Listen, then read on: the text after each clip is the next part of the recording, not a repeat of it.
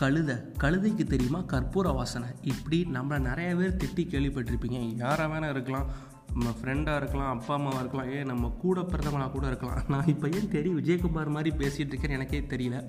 But தண்டத்துக்கு வீட்டில் சும்மா உட்காந்தோம்னா இப்படி திட்டுவாங்க. அப்படி இல்லைனா நம்ம ஒரு பொருளோட வேல்யூ நமக்கு தெரியல அப்படின்னா இப்படி சொல்லி திட்டுறதுக்கு நிறைய சான்சஸ் இருக்குது அது மட்டும் இல்லாமல் கழுதுங்கிறது ஒரு லேசுப்பட்ட உயிரினம் கிடையாது ஒரு காசு பார்க்குற உயிரினம் அப்படிங்கிற கதையை தான் நான் உங்களுக்கு சொல்கிறேன் உங்களை யாராவது திட்டாங்கன்னா நான் சொல்ல போகிற கதையை நீங்கள் அவங்களுக்கு சொல்லுங்கள் என் மக்களுக்கு வணக்கம். திஸ் இஸ் சம்பவம் பை அஸ்வர் அதாவது கோழி பண்ணை ஆட்டு பண்ணை மாட்டு பண்ணை ஏன் டைனோசர் பண்ணை கூட கேள்விப்பட்டிருப்பீங்க. ஆனால் கழுதை பண்ணை நீங்கள் கேள்விப்பட்டிருக்கவே மாட்டீங்க.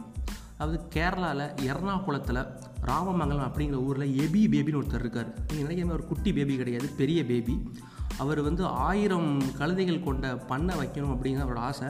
கிட்டத்தட்ட பண்ணை வந்து உருவாக்கிட்டார். ஆனால் ஆயிரம் கழுதைகளை சேர்க்கறதுக்கான முயற்சியில் அவர் இருக்கார்.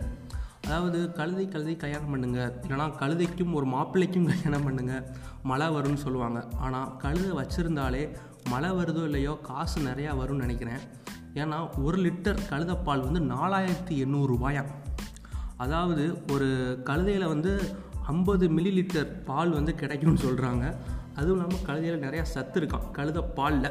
அதாவது என்னென்னா மெக்னீசியம் ஜிங்க்கு துத்தநாகம். துத்தநாகம்னா நீங்கள் பெரிய நாகம் நினச்சிடாங்க ஜிங்க்கு தான் அப்படி சொன்னேன்.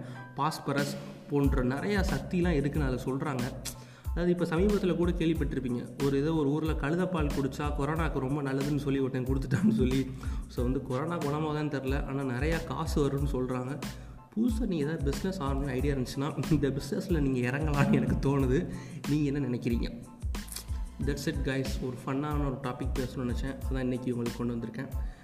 Stay safe stay positive tata bye bye